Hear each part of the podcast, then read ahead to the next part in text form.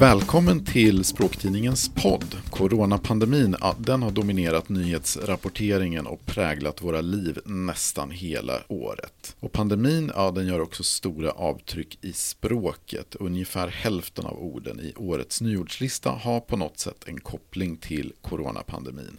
Jag heter Anders Svensson och jag är chefredaktör för Språktidningen och jag är också en av dem som har sammanställt årets nyordslista. Det har jag gjort tillsammans med Ola Karlsson som är språkvårdare på Språkrådet. Välkommen till Språktidningens podd, Ola. Tack ska du ha. För ganska precis ett år sedan så satt vi i ditt rum på Språkrådet och spelade in en podd om 2019 års nyordslista. Och då siade vi lite om hur en framtida lista skulle kunna se ut och vi talade lite om att klimat och teknik och samhälle och sådär var områden som vi skulle kunna fortsätta se en hel del av bland nyorden. Och jag minns att vi också ja, nämnde engelska som den dominerande långivaren till svenskan fortsatt inom överskådlig överskådlig tid. Det här visade sig ju kanske inte bli helt fel, men det vi inte anade var förstås att det skulle komma en pandemi som verkligen skulle prägla både våra liv och därmed också språket. Jag tänker Ola, om vi börjar där. Vad har coronapandemin haft för inverkan på svenskan under 2020? Ja, först som du säger att det är väldigt många andra ord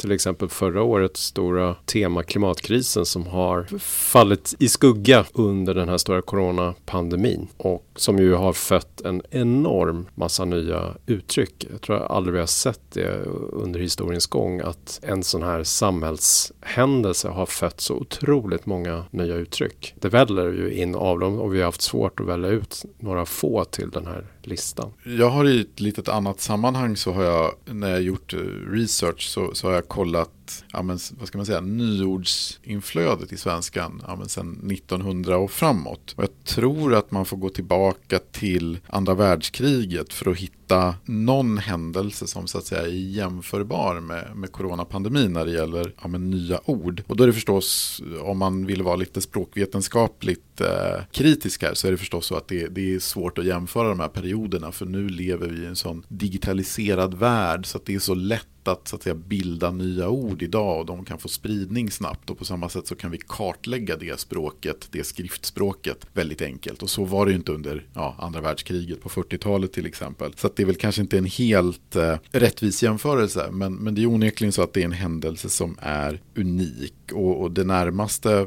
i någorlunda närtid, ja det var väl Eyjafjallajökulls utbrott 2010, en exceptionell händelse. Men pandemin har ju på, i en helt annan utsträckning påverkat vår vardag på ett mycket djupare sätt. Alltså finns det, om vi tittar på coronaorden, har de någonting gemensamt? Det man kan ju se är ju svenskans benägenhet för att bilda sammansättning och att det är några få kärnord. Corona, covid, karantän, pandemi kanske, som har genererat just tusentals nya sammansättningar. Vi har ju väldigt lätt för att bilda dem och vi tycker också att det är roligt kan man säga. Alltså det är väldigt mycket kreativ ordbildning under den här pandemin. Många ord som kommer och går och många har försvunnit redan kanske. Men det, det är väl det man märker tydligast att det är ett sånt enormt flöde av nya sammansättningar just Ja, för egentligen som du säger, vi, vi hade ju kunnat göra, ja, inte bara kanske en nyordslista, utan nästan en hel nyordsbok egentligen med, med bara coronaord. Men eh, vad kan du säga om, om hur vi har tänkt när vi har valt ut just de coronaorden som vi hittar på nyordslistan 2020? Ja, vi har som vanligt försökt hitta typiska ord som sammanfattar året som har gått bra. Så försöker vi alltid få en mix av olika typer av ord. Alltså det är samhällstermer, eh, det är ord från olika ordklasser. Vi har ju också lätt att göra avledningar i svenskan. Vi har karantän, men vi kan beskriva en person som en karantist som gör karantäniga saker och så. Vi har som vanligt lite lånord. Ehm, vi försöker få in så olika genrer som ungdomsord. Olika typer av ord också från andra samhällsområden. Så, så det, det, blir som vanligt en blandning av olika typer av ord helt enkelt. Och där coronaorden ändå tar ju ganska mycket plats. Alla de här coronaorden som finns på nyordslistan är ju inte purfärska. En del är ju sånt som ganska länge har varit etablerat ja, som medicinskt fackspråk eller jargong om man tänker på typ klustersmitta eller R-tal eller platta till kurvan sådär. Och det här är väl ganska typiskt egentligen att vi liksom i kriser så har vi en tendens för att anamma experternas språk. Innan pandemin var det ju säkert många som inte ens visste att vi hade en statsepidemiolog och sen helt plötsligt står det någon där med en massa kunskaper och då blir det väl så att vi förlitar oss på dem i den här nya situationen och så blir det också ganska lätt att vi, vi har så att säga ingen egen etablerad vokabulär för det här så att vi, vi tar efter experterna och det var väl samma sak, jag tänker flodvågskatastrofen 2004 med tsunami och helt plötsligt, ja men efter Estonias förlisning visste helt plötsligt nästan alla över en natt vad ett bogvisir var. Och förstås var man, höll man på med sjöfart visste man väl det sen innan. Men helt plötsligt blev det här ganska fackspråkliga ordet blev allmänspråk ganska snart. Och ett ord som lite återspeglar det här nya samhället på ett ganska kul sätt tycker jag. Och humor är förstås alltid också ett sätt att hantera kriser och svåra situationer. Det är ju hobbyepidemiolog. Jag tänker Ola, berätta för den som inte har, är bekant med det ordet, vad är en hobbyepidemiolog? Det är helt enkelt en självutnämnd expert som sitter hemma i tv-soffan och tycker en massa och anser sig veta mer om hur man ska hantera den här coronapandemin än, än vad de egentliga experterna tycker. Det är väl en hobbyepidemiolog.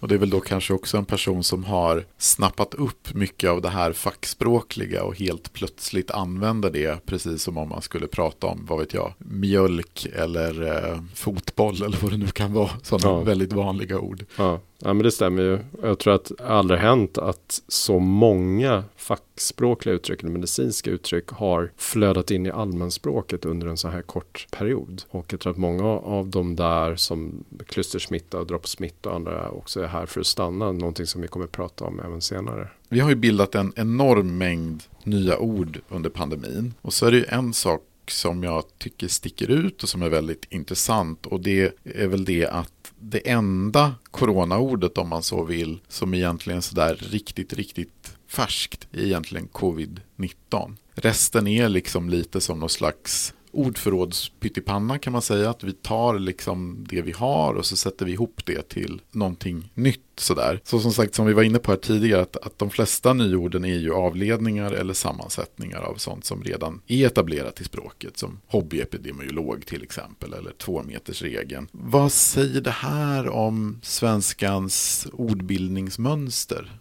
Ja, men just det att vi kan plocka upp vilka ordled som helst och skapa en enorm massa sammansättningar och därmed också skapa nya betydelser och snabbt hitta ord som vi ändå tycker att vi behöver för att beskriva nya fenomen. Så det är väl verkligen en, en enorm tillgång. Ja, är det just en, en tillgång? För jag tänker att även om man då inte själv är bekant med sig ordet tvåmetersregeln sedan tidigare. Då känns det väl ändå som att man, eh, om man känner till de beståndsdelarna, två meter regel, så kan man ändå kanske skaffa sig en någorlunda god uppfattning om vad det kan gälla för någonting. Känns det som att, att vi har så mycket sammansättningar? Känns det som ett så att säga smidigt sätt att bilda nya ord på? Är det ett ordbildningsmönster som gör att det är lätt att förstå nya ord? Ja, det är det ju att, att man tar befintliga ord som vi redan har en förståelse av. Det gör ju att i bästa fall åtminstone att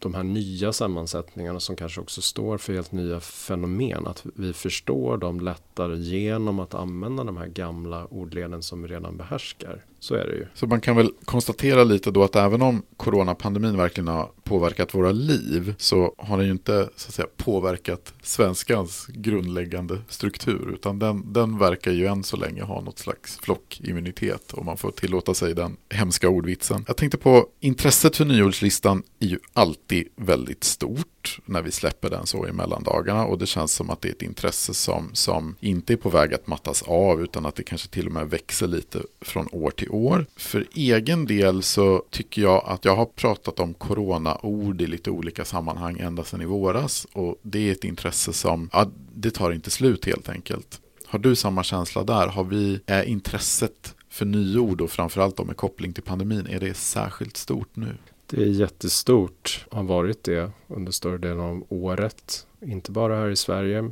utan även internationellt i alla språk i stort sett. Och det är ju fantastiskt att det, det här intresset bara fortsätter och fortsätter. Det är som att orden speglar hela samhällsdebatten och att man också kopplar ihop nyordsflödet med, en, med samhällsdiskussionen och pandemin i sig. Tycker jag man tydligast ser i den här Oxford Dictionary som har släppt en hel rapport om de coronarelaterade nyorden på 40 sidor. Där man väldigt tydligt gör också samhälls, eh, samhällsanalyser och låter dem speglas genom alla de här nyorden. Om vi blickar lite utanför Sveriges gränser. Kan man se några, om vi pratar om det här om samspelet mellan språk och samhälle. Finns det några tendenser där? Det har ju ofta beskrivits som att Sverige har gått lite sin egen väg när det gäller ja, men, metoder för att förhindra smittspridning och liksom hanteringen av pandemin i allmänhet. Kan man se att det också på något sätt har gjort avtryck i språket om vi pratar om coronaord i olika länder? Ja, tydligast tycker jag ändå genom orden rekommendation och råd som ju symboliserar Sveriges hållning i de här frågorna. Där det här med, med frivillighet och man ska vädja till människors moral och en tradition av att människor känner tillit till myndigheter. Det, det speglas ju verkligen med de här orden. Sen var det ju också i början av pandemin i alla fall mycket diskussion om, om det här med rekommendation att det betyder någonting annat och strängare, mer restriktivt än bara ett litet tips. Så, och det har väl de flesta förstått nu.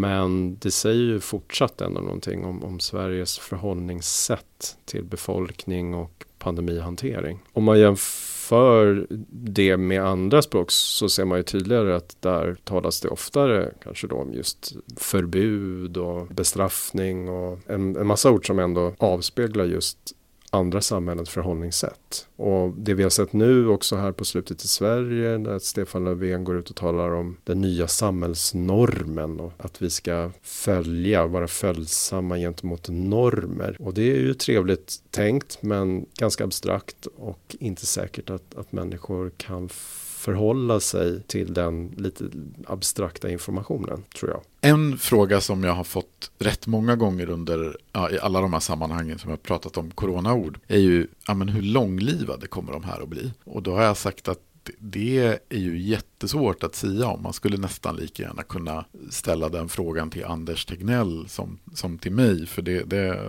det handlar ju om hur långvarig pandemin blir och hur länge vi behöver de här orden. Men om vi leker med den hoppfulla tanken att, att pandemin faktiskt tar slut under 2021. Ola, finns det några coronaord som du ändå tror kommer överleva? Jo men det tror jag. Det är väl så att väldigt många av de här som vi sa tidigare är väldigt tillfälliga, kommer och går. Men jag tror att en del av de här nya vanorna och rutinerna vi har lagt oss till med kommer att överleva pandemin. Och eh, en sak är ju de här saker vi gör digitalt och så. Att mjuta är ju ett ord för att stänga av mikrofonen. De här videomötena kommer att fortsätta i mycket högre grad än tidigare. Man kanske också konsumerar digital teater eller vad det nu kan vara på ett annat sätt. Även om pandemin går över. Och jag tror också att vi har en del nya avståndsvanor. Coronahälsning kommer vi förmodligen att fortsätta med som hälsning och, och säkert använda det ordet kan man gissa. Och också de här, ska vi säga, samhällstermer, samhällstermerna som social distansering, två meters regel och att de kan behövas även vid andra sjukdomar eller allmänt i samhället. Och jag tror också att en del av de här medicinska uttrycken som vi nu har lärt oss att vi kommer fortsätta att tala om klustersmitta och droppsmitta och så oavsett pandemin på ett sätt som vi inte gjorde för fem år sedan. Och ett annat sånt där begrepp ja,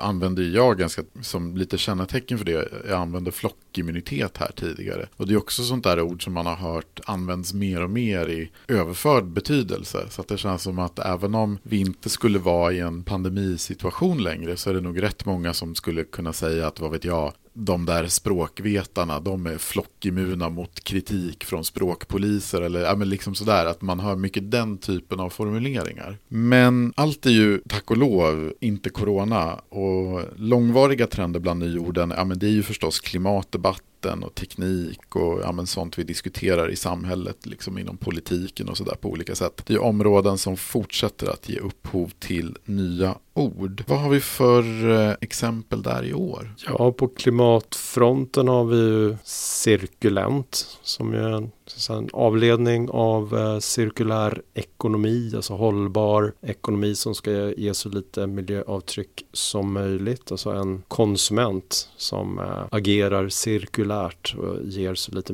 miljöpåverkan som möjligt i sin konsumtion. Vi har cli-fi också, så klimatfiktion. En växande genre, framförallt litterär genre då, med miljötema. På samhällsfronten sen så ser vi precis som tidigare år en del ord som avspeglar det här med jämställdhet och en kritik av eh, mansrollen. Vi har ju kanske mannen då som är i en relation men inte vill satsa riktigt på den. En typisk man som ju har varit ganska omdebatterad här under hösten och ett bra ord som jag tror behövs som fyller någon slags lucka. Många känner igen sig i det. Sen kan man ju säga också att det är typiskt kanske ett manligt beteende men det finns såklart också kanske kvinnor och eh, kanske relationer där båda agerar på det sättet. Vi har också en del framförallt kanske kända män som är artister eller författare men också kvinnor som har betett sig illa och som då har utsatts för cancelkultur. Alltså att man tar bort plattformen för dem, försöker få dem att få minskat utrymme i offentligheten så för att de har fel åsikter eller har agerat fel på något sätt. Och den där kritiken kan också drabba historiska personer som då har misshagliga åsikter på olika sätt men där man har uppfört ett monument, en, en staty eller så över de här personerna. De kan utsättas då för en statyprotest. Människor tycker att man inte borde ha ett monument över en, person som har fel åsikter helt enkelt. När vi sammanställer nyordslistan så har vi lite olika kriterier som vi sätter upp. Ja, men det handlar ju bland annat om att de här orden ska ha en viss spridning. Men jag tänker bland de ord som vi har på listan och som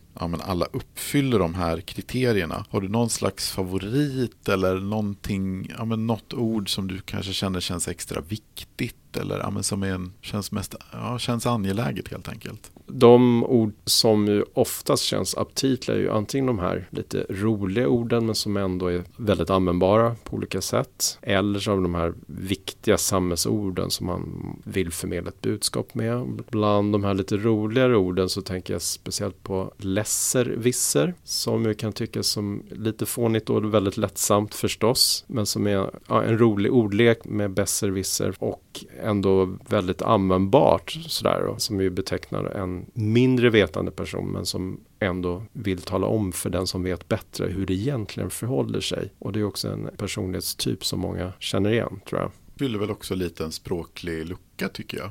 Ja, och vi behöver ett ord för den typen av människor som vi ser omkring oss alldeles för ofta. Sen bland de här viktiga orden så kanske man speciellt vill lyfta fram infodemi som är en, kort ord eller en sammandragning egentligen av, man skulle kunna säga då, en desinformationspandemi. Så där kommer faktiskt pandemi in också då. Och som ju står för falsk ryktesspridning, typiskt konspirationsteorier. Och det har vi ju sett många av, inte minst när det gäller coronavirusets ursprung och spridning. Till exempel att coronaviruset skulle spridas via 5G-nätet. Alltså en populär sån konspirationsteori. Vi har också sett sådana här konspirationsteorier eller falska rykten i det amerikanska valet med påståenden och enligt oberoende medier i alla fall de påstått valfusk som inte stämmer. Och så. så det är ett viktigt ord. Själv så är jag ju väldigt förtjust i, nu kommer jag ju framstå som lite lättviktig här, fast du hade ju i och för sig lesservisser också, men, men jag är ju ganska förtjust själv i de här orden som ofta är lite metaforiska och jag, i år tycker jag att det roligaste ordet om man nu får ha ett sånt, så tycker jag nog att det är zombiebrand. Det anspelar ju förstås på populärkulturens zombier som liksom inte går att ta död på. Och det står ju då för bränder ja, men som övervintrar, ja, men exempelvis då i Sibirien. Att de övervintrar och så blossar de upp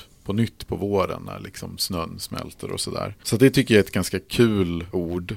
Och samtidigt så visst, lättviktigt och sådär, men, men det symboliserar ju också klimatförändringarna förstås. Att egentligen så är det väl ett roligt ord för ett, ett ganska sorgligt skeende. Så som sagt, våra förutsägelser som vi gjorde då för ett år sedan, ja, de, de blev ju så att säga både, både rätt och fel eller vad man ska säga. Men jag tänkte, vad tror du, om vi sitter här om ett år, kommer vi att fortsätta prata om en, om en massa coronaord då också? Det beror lite på hur det går med pandemin. Många säger att den kommer fortsätta hela nästa år. Så min kvalificerade gissning är väl att vi kommer ha en del coronaord att diskutera även om ett år. Eh, går pandemin över så tror jag att vi kommer glömma ganska snabbt. Så att ja, då finns ju risken att vi inte har så mycket att säga. Men det kan ju komma ny, helt nya ord också. I Tänk med coronavaccineringen som förhoppningsvis kommer igång snart. Så kan det säkert dyka upp en, en hel massa nya ord bara runt den hanteringen. Och så får vi se hur det går. Det skulle ju, om man vill vara negativ, kanske det dyker upp nya coronavirusvarianter eller så. Det ny-nya coronaviruset eller covid-21 i värsta fall. Vem vet? Då säger jag tack så mycket Ola Karlsson. Tack själv Anders. Och tack till dig som har lyssnat. Språktidningens nyordsnummer som ju då innehåller Språktidningens och Språkrådets årliga nyordslista. Det börjar delas ut till prenumeranter den 28 december, det vill säga den dagen som det här poddavsnittet släpps. Tidningen finns i butik den 29 december och du kan också köpa det här numret på vårt förlags hemsida vetenskapsmedia.se. Språktidningens podd är tillbaka med ett nytt avsnitt om ungefär en månad. Prenumerera gärna på oss i din poddtjänst eller följ oss i sociala medier så att du inte missar något avsnitt. Vi finns på Facebook, Instagram, Twitter och LinkedIn. Om du är nyfiken på Språktidningen och vill teckna en prenumeration så kan du gå in på språktidningen.se. Tack så mycket och på återhörande.